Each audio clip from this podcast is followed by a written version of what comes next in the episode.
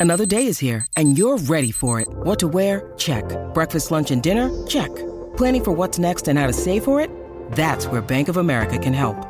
For your financial to-dos, Bank of America has experts ready to help get you closer to your goals. Get started at one of our local financial centers or 24-7 in our mobile banking app. Find a location near you at bankofamerica.com slash talk to us. What would you like the power to do? Mobile banking requires downloading the app and is only available for select devices. Message and data rates may apply. Bank of America and a member FDIC.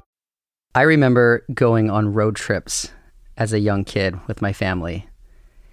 And I remember one night we were driving from Atlanta, Georgia to North Carolina. And it was late. And my mom was trying to direct us using this big Rand McNally map that we kept in the glove box. And we had gotten off a wrong turn. We'd had no idea where we were. My parents were frustrated. They were fighting, they were arguing. We had to like ask strangers like what street we were on. And I just remember her squinting over this folded map and just how hard it was to find your way in new places.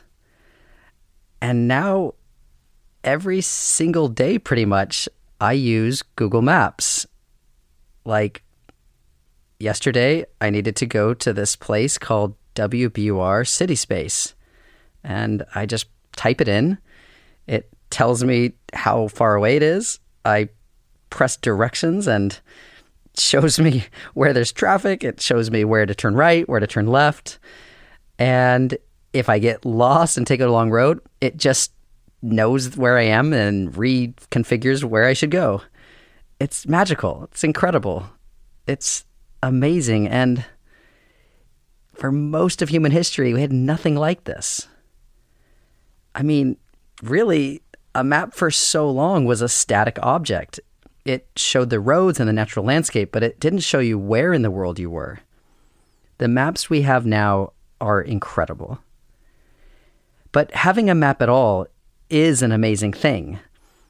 To have a zoomed out bird's eye view of the world, of the place where I stand and the places I've never even been, and to be able to use this tool to find something out there in the world, this too is a relatively recent development. It's true that people have been talking about geography, the study of where things are in the world, for millennia. Geographic thinking is part of ancient sources throughout the medieval, late antique medieval period, all the way up to the Renaissance. People are always talking, where are people from? But it's not exactly exact, right? That's Michael Tworek, an associate in the history department at Harvard University. He studies early modern Europe, a time and place when map making, accurate map making, was on the rise. And so when you're trying to create a map, you might look at earlier maps or attempts at maps. They're not necessarily ones that are useful, right? In the sense of being able to follow it and be like, okay, I'm going to find this exact location. It was the 1500s, and the Europeans' understanding of the world was changing. They had learned of new lands and explored previously mysterious ones. But when they looked at the old maps, things didn't always line up. Then you start developing and thinking about, okay, well, we have all these other worlds that are not listed in antiquity that we've discovered, i.e., the Americas. Um, we have these ancient sources that purport to give certain uh, directions. So, trying to take that information, create a map that's reliable, that shows um, not only what where everything is and where it's lo- located numerically, but also to show what belongs to me and what doesn't belong to me is very, very important, right? Where can you stake your claim, especially when you're beginning to explore um, on a ship, having a map that's accurate along with other navigational instruments, very, very, very important. This understanding depends on the maps we have actually mapping what's there. In the 1500s, what was there was up for debate. New map makers were pushing back against ancient maps that showed a world they didn't see or didn't believe in. Take Maciej Miechowita, for example. Miechowita was a Polish scholar in his 1517 text, The Treatise on the Two Sarmatias, Miechowita argued that two mountain ranges that were described on maps dating back to antiquity did not in fact exist. So when you say that an important um, geographical feature that's been you know, laid out in text um, that people who've traveled there have say exists, and then you say it doesn't exist, puts all those other maps that list those mountains into question, right? You know, I mean, if I'm using my my my Google Maps today, and I'm I'm hoping to get somewhere, and it, it keeps on saying that this doesn't exist. That kind of anxiety is an important thing that's motivating the reaction to it. Um, but also, you know, whether or not you you think that the authorities that you're reading from antiquity are worth reading, and if not, then you have to find something else, and that's what makes this text particularly bold. Welcome to Writ Large, a podcast about how books change the world. I'm Zachary Davis. In each episode, I talk with one of the world's leading scholars about one book that changed the course of history. For this episode, I sat down with Professor Michael Tworek to discuss Miechowita's treatise on the two Sarmatias. Maciej Miechowita was born in 1457. He was a physician and a professor at what is today called the Jagiellonian University in Krakow. He was highly educated and studied abroad in Italy before returning to serve several important families in Krakow, as well as the Polish king. And he's probably a person you've never heard of, but at the time he was the first best selling author from Poland. Miechowita had two aims when writing the treatise on the two Sarmatias. The first kind of aim of this text is geographical. It's to say that these mountains that early modern Europeans thought existed, the Riphaean and the Hyperborean, they don't exist. And that all ancient authorities, like Ptolemy, for instance, and anyone who followed Ptolemy in creating maps, uh, descriptions of Europe and of the world, were absolutely wrong. So when you tell, you know, receive authority that they're absolutely wrong, whether ancient or contemporary in his day, some people are going to get a little bit upset and maybe potentially uh, attack your work. And that's what ex- exactly happened with his book. Another major aim of this book is it actually rethinks what place Poland plays or where Poland comes from in the world. So essentially, it's thinking, okay, if we're going to convey to early modern Europeans who are the Poles, what is Poland, what is its relationship to this region called Sarmatia. This book tells you what it is, and it's much more unexpected than scholars have realized. Miechowita was not alone in these aims in many respects, this work is less his and more of the various patrons, power networks, and figures trying to change the perception of what Poland was and what place it occupied in Europe. So it's very much something where he's handed a task. They tell him, we need to fix the public perception of what Poland is, not as barbarians descended from these Sarmatians, these ancient tribes that wreaked havoc on the ancient Romans. Um, are often seen as kind of the source of the barbarians that came and overran Europe or the Roman Empire, and basically trying to defend Poland's honor in the process. So they kind of hand him this task. They tell him, run with it. And that's what he does. Tell us about that idea of trying to have a foundational myth on which to base a people. It's absolutely essential. This is the standard practice for medieval, early modern Europeans, um, trying to have that origin story that gives you legitimacy, right? Especially if you accept the fact that for early modern Europeans living in the Renaissance, you know, with the revival of ancient Roman and Greek culture, literature, you have this imagined golden age.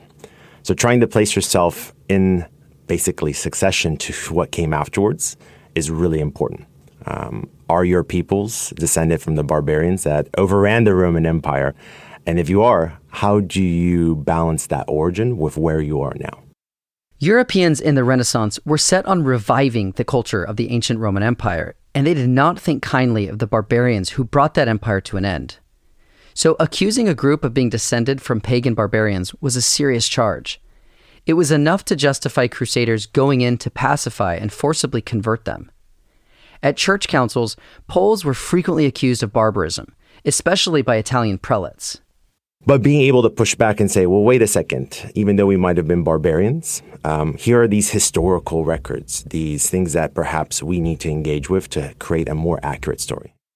Some Poles accepted the accusation that they were descended from barbarians, but they argued that they had changed. They had converted to Christianity, accepted classical languages, and become educated. They had been barbarians, but now they were civilized. So even this kind of paradigm where you know where civilization begins and where barbarism begins is really important. So that's something that you know, when we think about reading even texts from this period, we have to understand that this is an important assumption that learned individuals make about the world and the people that are around them. So knowing where you're descended from is crucial. Miechowita positioned the now civilized Poles as the final barrier between Christendom and the invading Turks and the Tsardom of Russia, also called the Tsardom of Muscovy. This is part of his mission, Miechowita, is to say, well, Poland is this bulwark here that is trying to defend not only from the Muslim Turks to the south, southeast, but also from Muscovy, this other schismatic Christian, maybe semi pagan polity that early modern Europeans are very interested, um, both as a potential ally, but also as a potential enemy. So knowing exactly where they come from justifies how do you interact with them politically, culturally, religiously. Um, are they worth interacting with, or should we just summarily kill them in warfare? And that's a thing that comes up quite often as well. So maybe part of the reason this book was so popular in Western Europe is because Poland became seen as one of the borders of Christendom that was under attack. I would say very much as this area, this this crossroads where this battle is taking place. And part of the problem um, that Miechowita is trying to address, along with these various patrons who are supporting him in this endeavor, is that for the most part, a lot of Italians just assume Poles were part of Sarmatians or even even worse designation, Scythians. The Sarmatians were an Iranian confederation from classical antiquity and would have been considered barbarians. They conquered the closely related Scythians in around 200 BCE. To ancient Greeks and Romans, Scythia was a mysterious place and the root of many evils. So, trying to push back and say, well, no, we're not Sarmatians, Poles. We're not Scythians. Um, we're actually something different. And this is, I think, the other thing that many scholars miss about Miechowita's text is that he's not saying that Poles are Sarmatians, as later Poles embrace, actually. He's actually saying that Poles are Vandals. Vandals were a large Germanic tribe that are thought to have originated in Scandinavia. Some groups of Vandals moved around present day Europe and North Africa, including invading ancient Roman territories. But Miechowita argued that Poles weren't descended from nomadic Vandals, they were descended from the Vandals who stayed in place. And that's an important component here of the way early modern Europeans understand these movements of people and who is civilized and who's barbarian. Those who settle and farm tend to have that higher level of civilization. That's what's really important. So he draws upon the same thing and argues something that is often very much missed, but is an, actually an extraordinarily bold proposition and one that fails miserably. His contemporaries later on was like, "You're wrong. This is not the right approach for descent. We're actually descended from Sarmatians." But um, that whole perception of that is really important, and that's why it's so important, right? It's not just simply the geography. It's not simply just the ethnic origin. It's also what type of history are you writing? How are you going to shape the history that's written about Poland subsequently?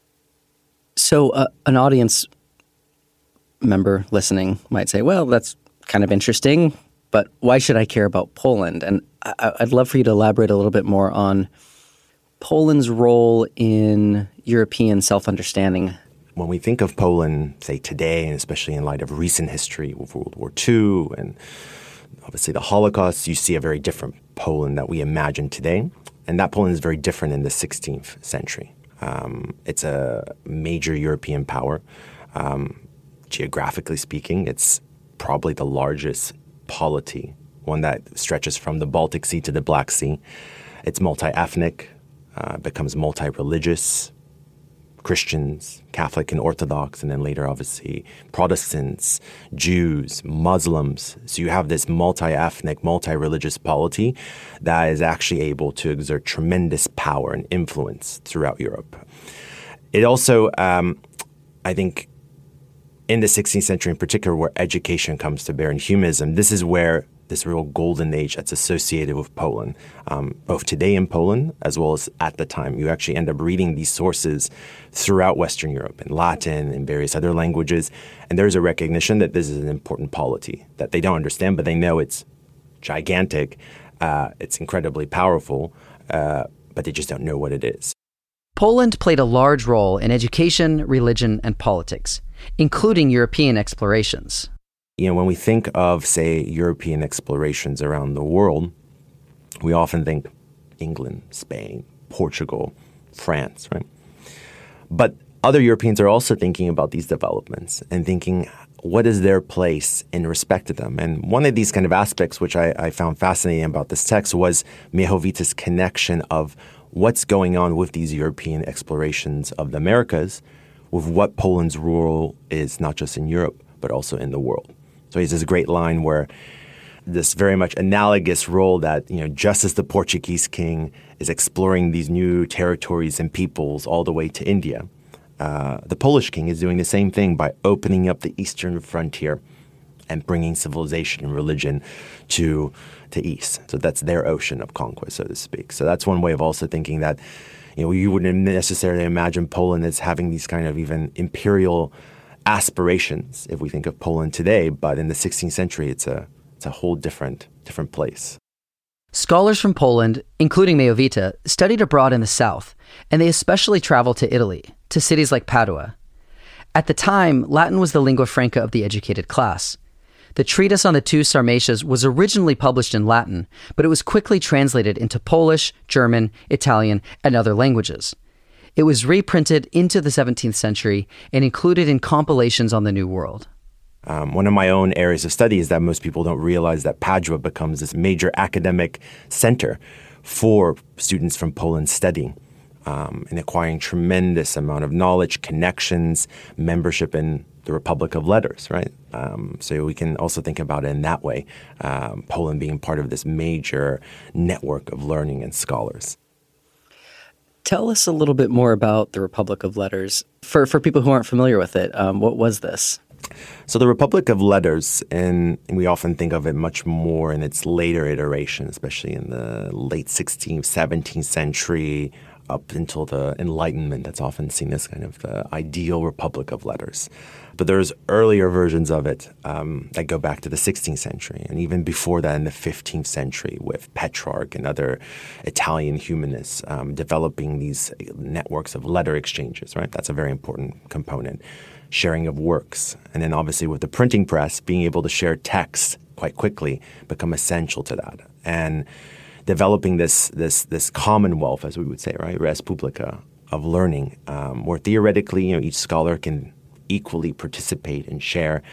Um, this becomes an incredible way for parts of Europe that you wouldn't necessarily imagine being able to participate. Um, and some scholars have argued, uh, especially in the 16th century under Erasmus, that creates a basis for a sense of being European. Right? So we're talking about that transnational component. And I think that's really where we see that early modern Republic of Letters that becomes influential, um, much more popularly today, begins then. And Erasmus is essential for this. Um, essential in terms of fostering correspondence, having students come to study with him, uh, having uh, and, encouraging having disciples in every corner of the known world is very, very, very important. Um, and what are they saying? They're exchanging information about texts that they're working on, questions of religion, friendship, recommendation. So it goes all the way from the very academic and intellectual to the very mundane as well. Um, grievances against other scholars, right? so those those are aspects that we should keep in mind. And within that context, that is formed especially at the end of the 15th and beginning of the 16th century by Erasmus. And he's not the only person. There are many other obviously important scholars that um, foster and nurture it in the course of the 16th century. Um, this text wouldn't have gotten any traction or as much traction without this network. And that's exactly where it actually sparks this incredible discussion where you know, you're at a time when Europeans love making maps they're turning to ancient sources to figure out, okay, how do we represent the known world? And all of a sudden, someone writes a work that's then printed and then circulated saying, the source that you're using, this ancient authority that you're, you're, you're, you highly revere, is wrong. That's going to provoke some discussion. Um, and without those kind of basic um, networks of communication that that Republic of Letters fostered, that the printing press enabled, this work wouldn't have attracted the interest of the Holy Roman Emperor, right? And whole court of his own humanists wouldn't have attracted interest in Italy. It wouldn't have attracted a Dutch translation later on. And it reminds us that, you know, you can do a tremendous amount without necessarily having a, a digital component, right? We do things so quickly now and instantaneously. And, you know, something having an impact in three months' time, um, is relatively quick, relatively quick in the early modern period instead of three seconds, right? And I think that's what some of these this text allows us to see is how, you know, an obscure author in Poland can publish something, perhaps maybe be a little bit provocative, and all of a sudden it attracts all of these interesting attention. One of the strongest negative reactions came from a Swedish humanist named Johannes Magnus. He read Miechowita's work and ended up writing a very angry letter um, almost in the sense, almost almost a trolling letter, which is later reprinted in a in a subsequent edition right before Miechowita's death, along with Miechowita's response. And you could have like I almost imagine when I was reading it, I was trying to think of contemporary analogies. You could see like the thread. He read the work, then there's the thread response saying, "You're stupid. You're you know calling Goths." Even worse, barbarians. I already have to deal with that enough in the papal papal court uh, in Rome. Why are you making things worse? you're a dummy. Um, and then having that very kind of moderate response, which also is very passive aggressive, saying like, "You're a young acolyte, don't worry, you don't know that much, but I'll forgive you for your lack of ignorance." So you can just imagine this as a early modern Twitter uh, troll exchange, which gets reprinted. Um, so there's that component as well. Without this network of circulating these text letters, this text doesn't have that same kind of traction. Is there a way in which this work and perhaps the functioning of the larger Republic of Letters contributed to liberal ideas. How much can we point to, um, I don't know, a willingness to challenge ancient authorities, um, a respect for arguments for their own sake, um, to think about you know the beginning of pluralism, tolerance, and a lot of Enlightenment ideals. Yeah. I would say it's almost it's almost two faced in some sense. Um, where on the one hand, there's certainly that component.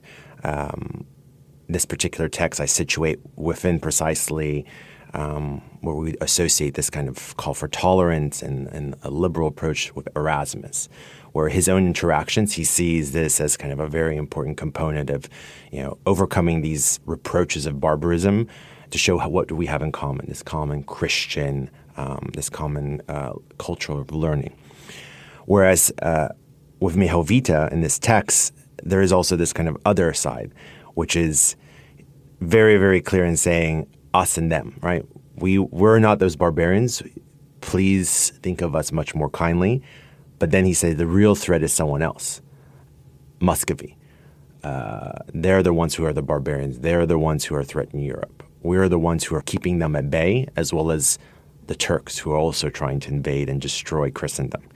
So there is that kind of side of like conflict, civilizational conflict, um, that is also a part of this. So I some sense that that along with these calls for toleration and understanding, um, there's also sometimes calls for there's a different boogeyman that needs to be needs to be dealt with and, and sometimes destroyed. So to the west, you have the discovery of the Americas, which cast doubt on ancient authority.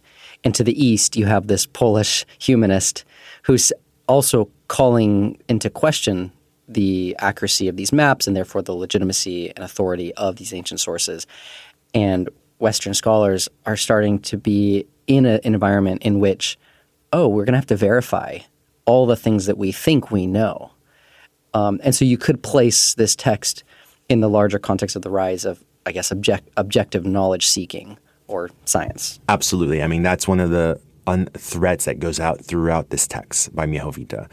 Constantly questioning, as he puts it, the dark shadow of falsehoods that these ancient and contemporary writers that they've put on this region, Sarmatia, right?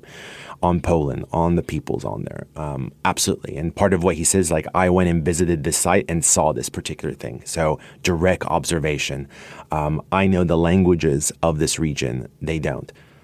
Very kind of pushing back against what people assumed versus what people actually have verified. Um, so I think that's actually an extremely helpful way of thinking about this text as a way of being objective. Um, or contributing to, to objective understanding, objective knowledge. Um, that, that, and maybe a little bit more respect for local expertise. For sure. I think for sure. I think that's one of the, the kind of threads that go throughout this. It doesn't mean that he's unbiased. Um, as you read this text, it's very clear he has some very serious, he doesn't hide some of his kind of bias against which, which peoples and places are, are barbarian. But he also brings to bear that he's read, and there's this great line that he has I've read Slavonic sources. Um, something in the text where I haven't quite yet pinpointed what exactly he's referring to. Is it the primary chronicle? Um, is it some other Slavonic chronicles that he's referring to? But he has these sources which you know, German humanists, humanists from the Italian peninsula would have not had access to, would not have known the language. Um, so he's, saying, I have access to another ancient language that you don't have that, are, that is giving me information. So that's um, quite an intervention, so to speak. Um, this text, along with other historical, historiographical, ethnographical texts about Poland, shape its kind of what the what they what Poland becomes to the rest of Europe and to themselves. So they really instead of what he suggests, Poland becoming Vandals, they become Sarmatians, and they embrace this ideology that becomes quite important, quite reflective of what Europeans think of the region. Um, especially if we think about you know whether this is the beginning of the invention of Eastern Europe, right? Um, and there is these kind of there are arguments that could be made that a lot of this embrace of this Sarmatism, which this this this association that Poles Polish nobles have with this ancient ancient origin story, um, create the kind of basis for being part of not Western Europe. Um, and they emphasize it so much. They say, well, our political system is better than the rest of Europe because it's democratic. Um, we are the bulwark of Christianity against the Ottomans and against Russia, right? Um, it leads to a lot of intolerance too. Initially, it becomes a kind of an opportunity for Catholic and Protestant noblemen in Poland to have a shared bond, but later on becomes much more Catholic and much more um, prejudice. Uh, it also t- leads to the development of different fashion sense, right? Which also can contribute to kind of you can almost say almost a Orientalism of these people, where they embrace very much what we would call Eastern fashions, Turkic fashions. Fur coats. Fur coats, uh, sashes around your waist, um, awesome shaved heads with a little like tuft of hair. Um, which I often want. I don't have enough enough hair for that anymore, but I'd love to. In my earlier days, I wish I could have tried that, right? And obviously, a certain style of mar- martial skill and valor um, that they see as something making them separate from the rest of Europeans.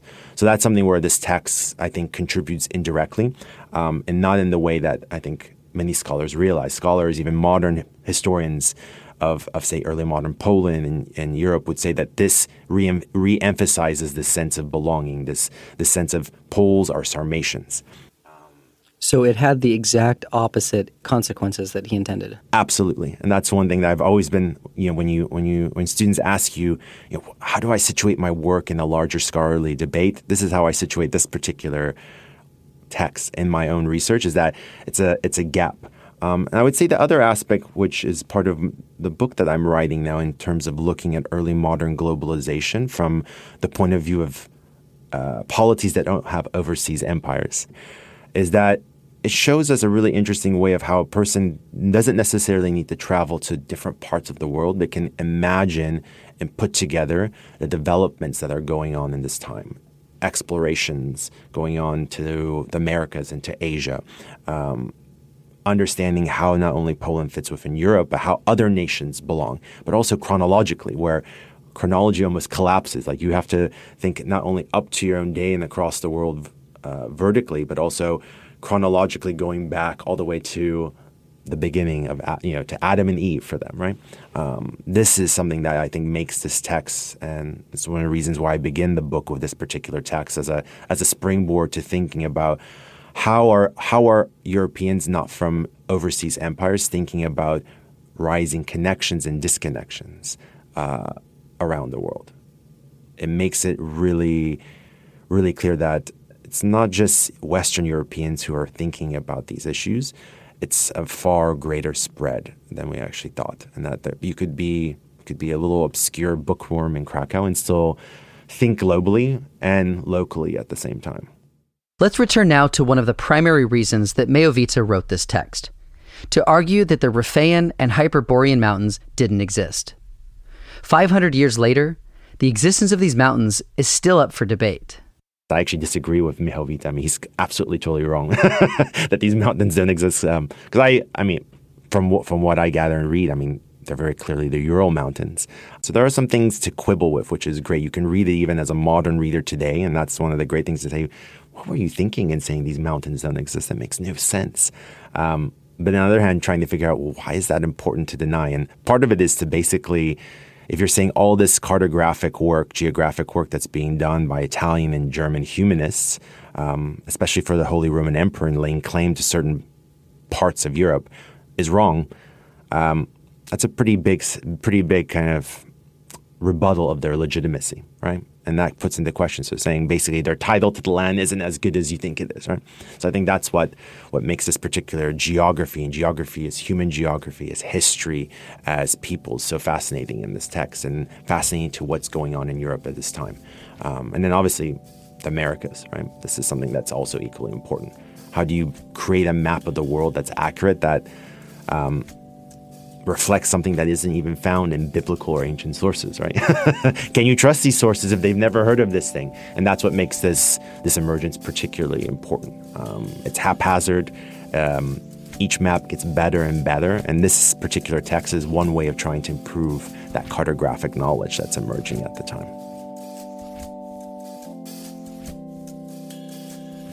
Writ Large is produced by Jack Pombriant, Liza French, and me, Zachary Davis. Script editing is by Galen Beebe. We get help from Fair Undo. Our theme song is by Ian Coss, and our branding is by Dan Pecci. We're a member of LitHub Radio. Writ Large is a Lyceum original production. You can find us on our website, writlarge.fm. There you'll find transcripts, links to the books we discussed, and more information about today's guest. Thanks for listening. See you next time.